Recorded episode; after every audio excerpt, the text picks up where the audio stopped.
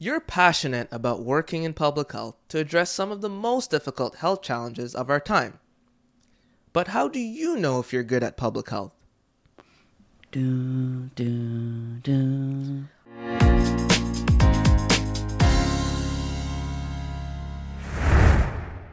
You're listening to the Public Health Insight Podcast, your go to space for all things public health and global health, from the Sustainable Development Goals to the social determinants of health, as well as interesting dialogues about the diverse career opportunities that exist in these fields.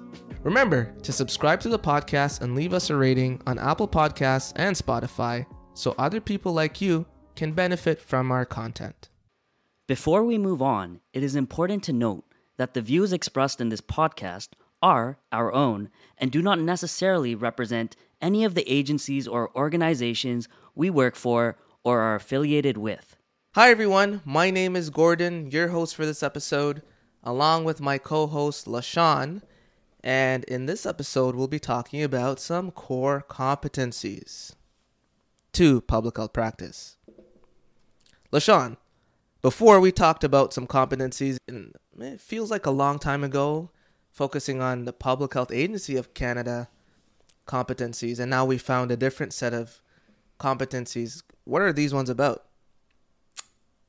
So, the core competencies for public health professionals, which is what we're going to be talking about today, are essentially a group of knowledges and skills for the broad practice of public health as defined by 10 essential public health services. And these set of core competencies were developed by the Council on Linkages Between Academia and Public Health Practice, otherwise known as the Council on Linkages. So these core competencies really reflect foundational or cross cutting knowledge and skills that public health professionals engage in when they're talking about practice, education, hmm. and research. We talk about practice. We're, we're, talking about practice. We talk about practice? Why is shout practice out, important? Why is shout out to Allen Iverson. Right. Well, so before we get there, these are essential things, knowledge and skills, like I mentioned. But before we get there, the competencies that we're going to talk about today are actually organized into eight domains, and these domains represent different skill areas within public health. Okay? And within those, they get subdivided even more and talks about different responsibilities within public health organizations. But today, we're going to be talking about those eight domains and some of the subcategories under them. Does that sound like fun? Okay. So the first domain, Leshawn, on that list is data analytics and assessment skills. This tends to be a common one. But what does this typically entail? So, thanks, yeah. Gordon. So, the first one would be data analytics and assessment skills. So, when we're talking about this, it's a very broad group of things. And as a public health professional, we're always delving into evidence based practice. So we're going to have supporting data that's going to inform a lot of the decisions we're making in public health. So the skills that are involved in this data analytics and assessment skill domain looks at really describing factors that affect health health of a community, utilizing qualitative and quantitative data, how to collect that qualitative and quantitative data, how to obviously analyze that data, how to manage that data, and actually using that data and applying it, mm. whether it's in public health informatics or using it to assess community health status. How do hmm. people mm. actually get these types of skills, Gordon? It yeah. sounds like a lot. Yeah, the good. And I'm really glad you went through them in such detail because there's two there, right? So describe factors that affect the health of a community, mm-hmm and then assess community health status. Yeah. So in between those, it's all the data analysis, interpretation, communication yeah. type pieces. And what you all you're really trying to do is be able to articulate the health status of a community by telling stories through data. So that's mm-hmm. very important. In terms of how to get these skills, research presents a good opportunity to fine tune your technical skills around research methods, study design, mm-hmm. collecting data, analyzing data, writing a report, presenting that report, uh, to different stakeholders, and that's a good way to get that experience.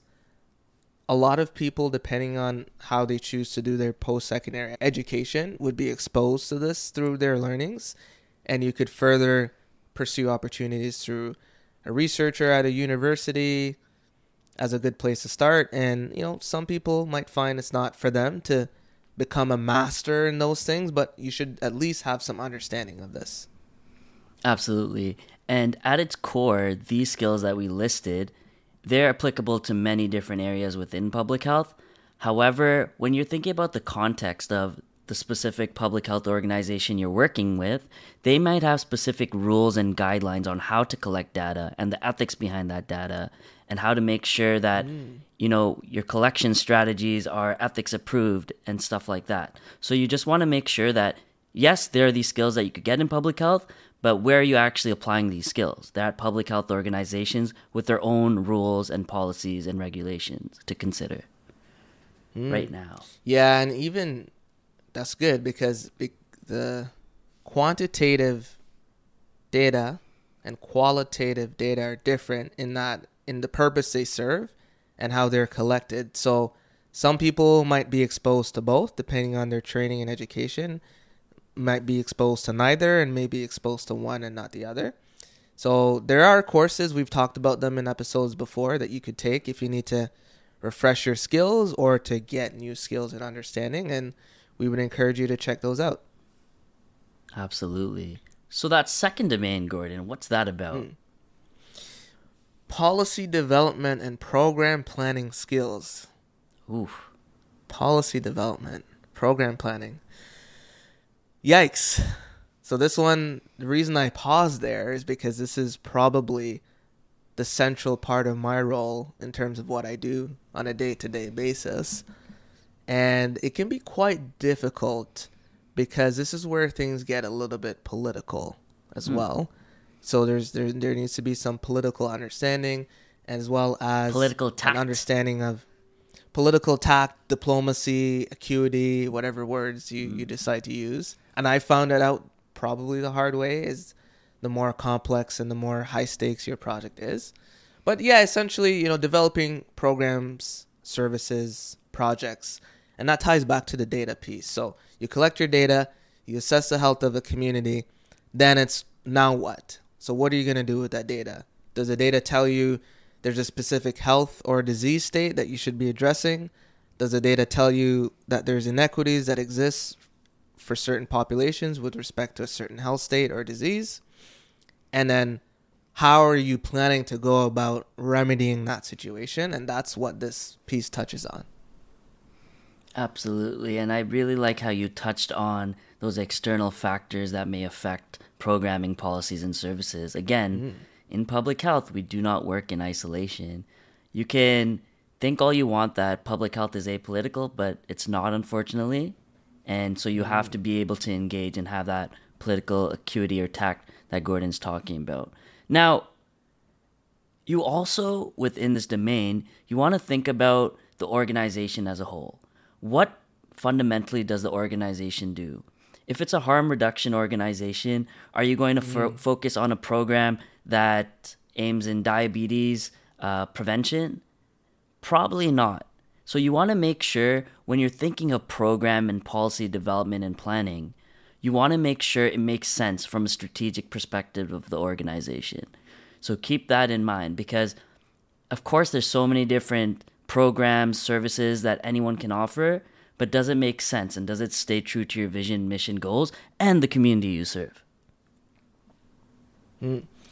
And we didn't talk about this, but it's one thing to plan something, and then it's another thing to be evidence informed, and then it's another thing to be able to evaluate it to see mm. if it's working. So yeah.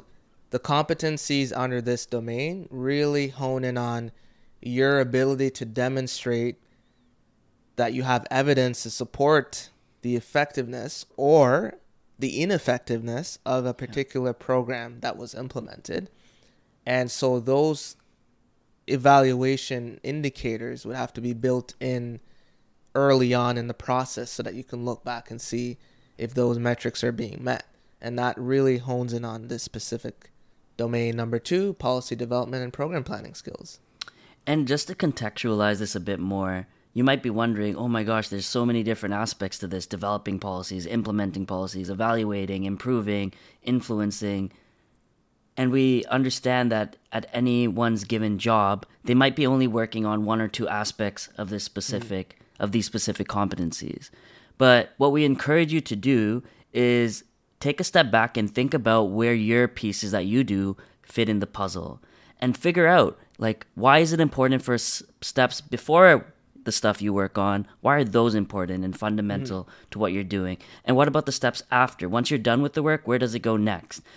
Think about the overall flow of what you're doing and try fitting it in to how your organization functions and it'll help get you a better idea of how this whole cycle works or this whole process works. Mm-hmm. and how do you go about getting those skills or refining those skills? So, policy development, I would suggest that maybe you connect with organizations with a mandate for advocacy. Mm-hmm. Like associ- professional associations for specific. Professional, right? Professional yeah. associations tend to do a lot of advocacy as well.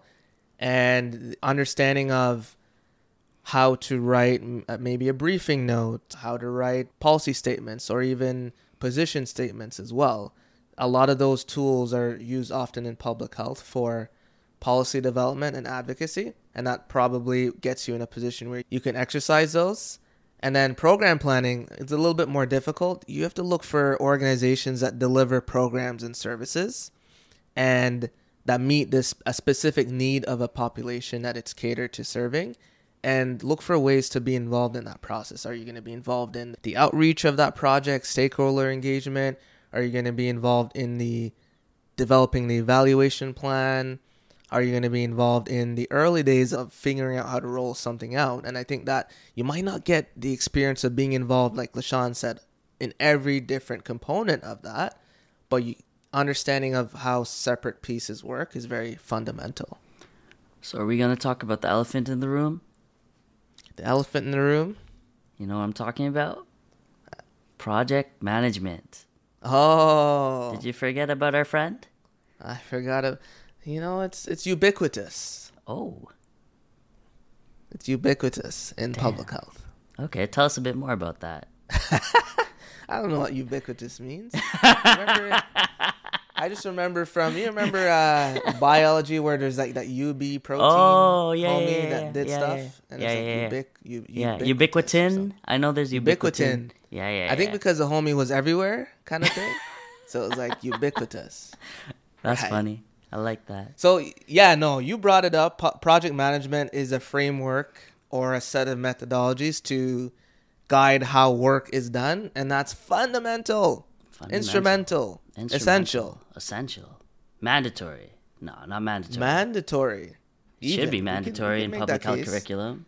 For program planning because what you're really talking about is you have funding or a set of resources to do something and you are tasked with optimizing the results from that resources that you're provided and engage engaging with stakeholders in a way that the schedule and time is managed appropriately ensuring that the scope of the project is in line with what the funds are administered to do. Those are some skills that don't come when you wake up after you sleep.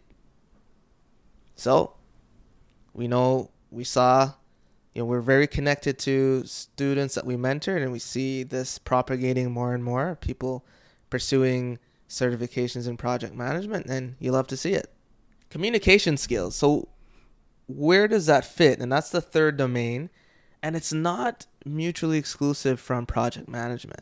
Mm-hmm. It's essential to project management, but in the context of ubiquitous a domain, it's ubiquitous, right? That's the word. We'll call this ubiquitous core competencies in public health. Oh, that's what we'll gosh. call this episode. We got to double. But yeah, communication.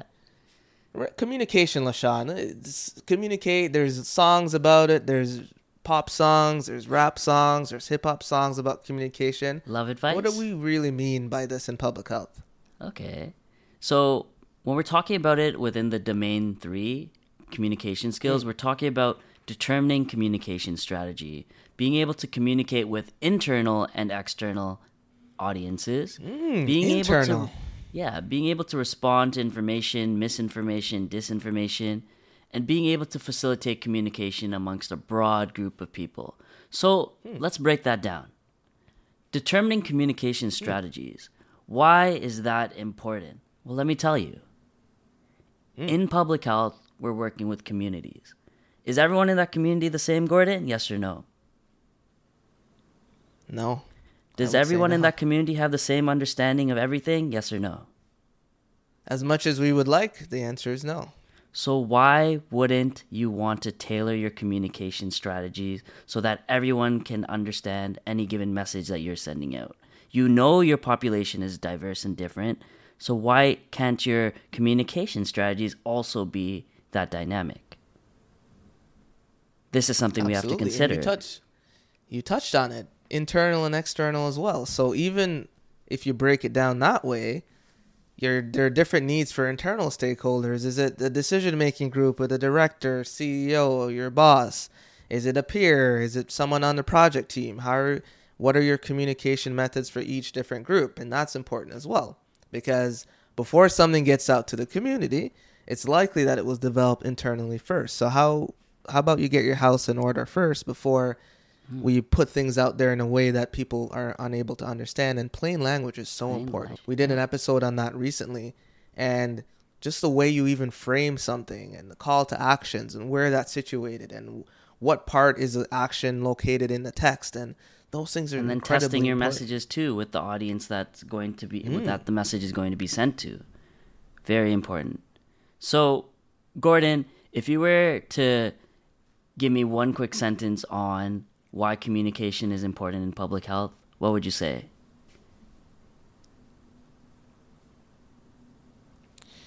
Okay, that's a good question. What I would say is communication is important to public health because miscommunication or a lack of communication can have dire health consequences.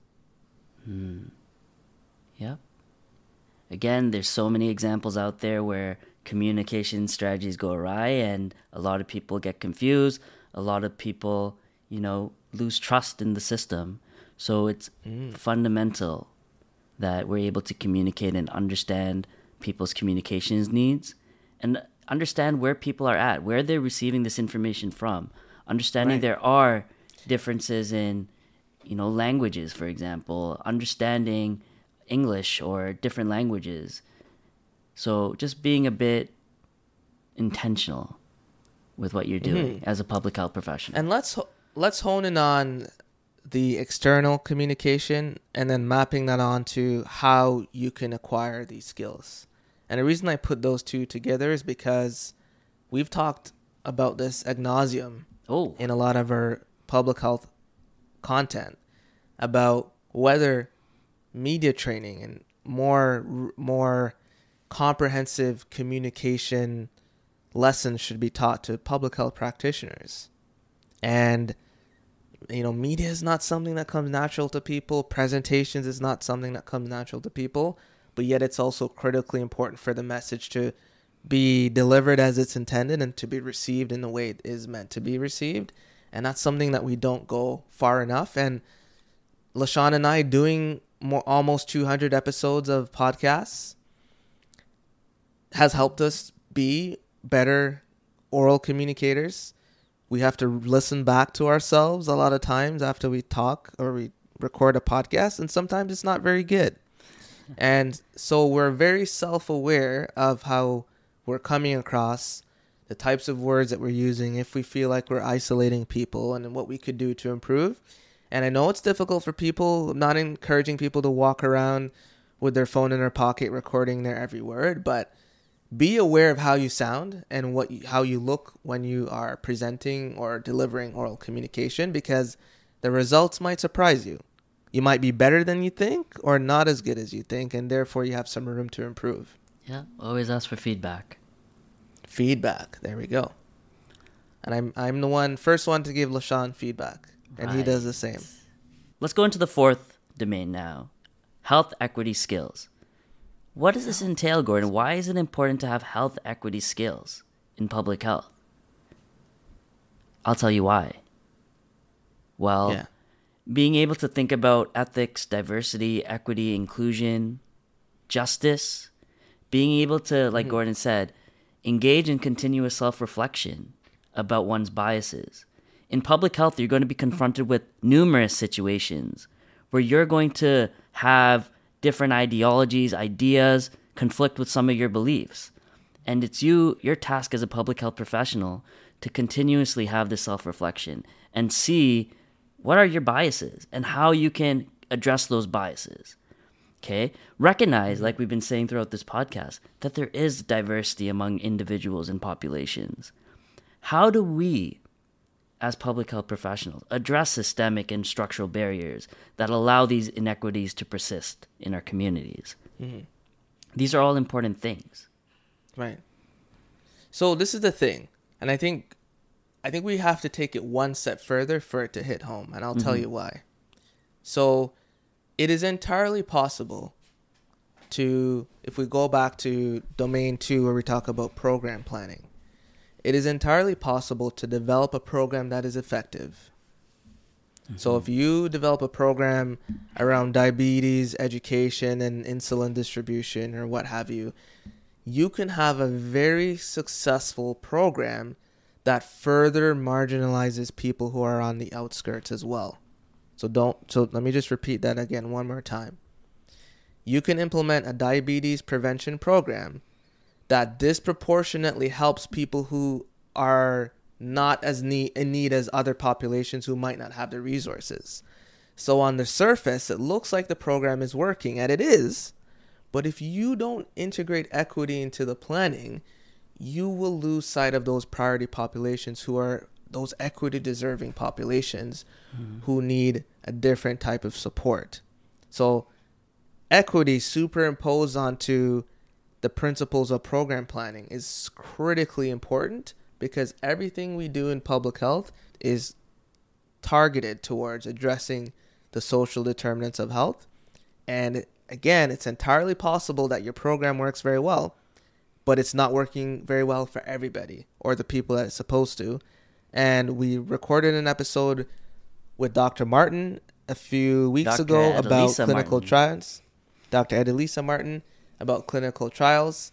And there's a lot of work that goes into clinical trials. It's it's very methodologically sound, but then if priority populations are not included, that we don't know if the medications or the interventions even work for those groups.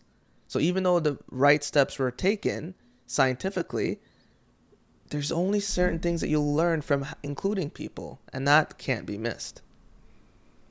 Absolutely. And if you want to learn more about the clinical diversity in clinical trials or the diversity in mm. clinical trials, check out episodes 168 and 169. And mm. Dr. Adelisa Martin drops bombs. Mm. So make sure you have a listen to that. So, Gordon, one of the competencies listed under health equity skills is the ability to advocate for health equity and social and environmental justice. Why do you think that's important as a public health professional? Mm.